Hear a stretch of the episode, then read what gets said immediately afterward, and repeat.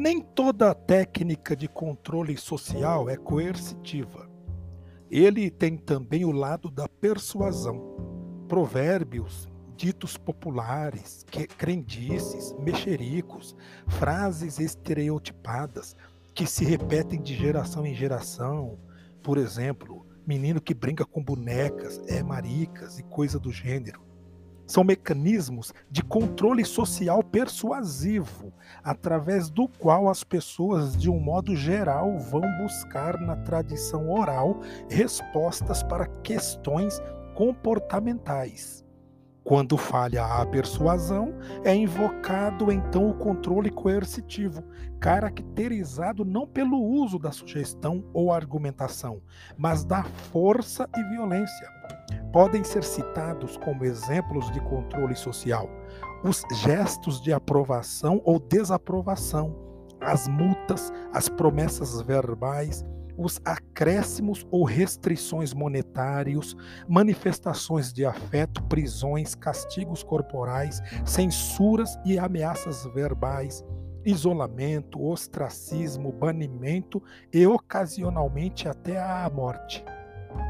Assim como em nossa sociedade, o indivíduo que quebra certas leis é punido com a prisão, em algumas tribos, quando algum membro quebra um padrão de comportamento, é banido para sempre do grupo.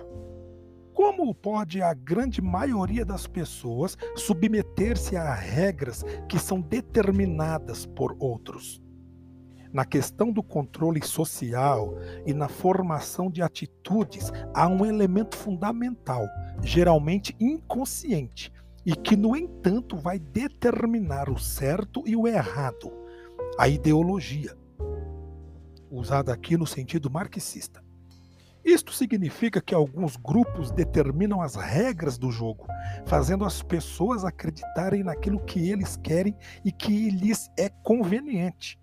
E o trabalho é feito de, man de maneira tão sutil que até mesmo os agentes veiculadores da ideologia desconhecem as origens e os verdadeiros propósitos de certas crenças, padrões, leis, etc.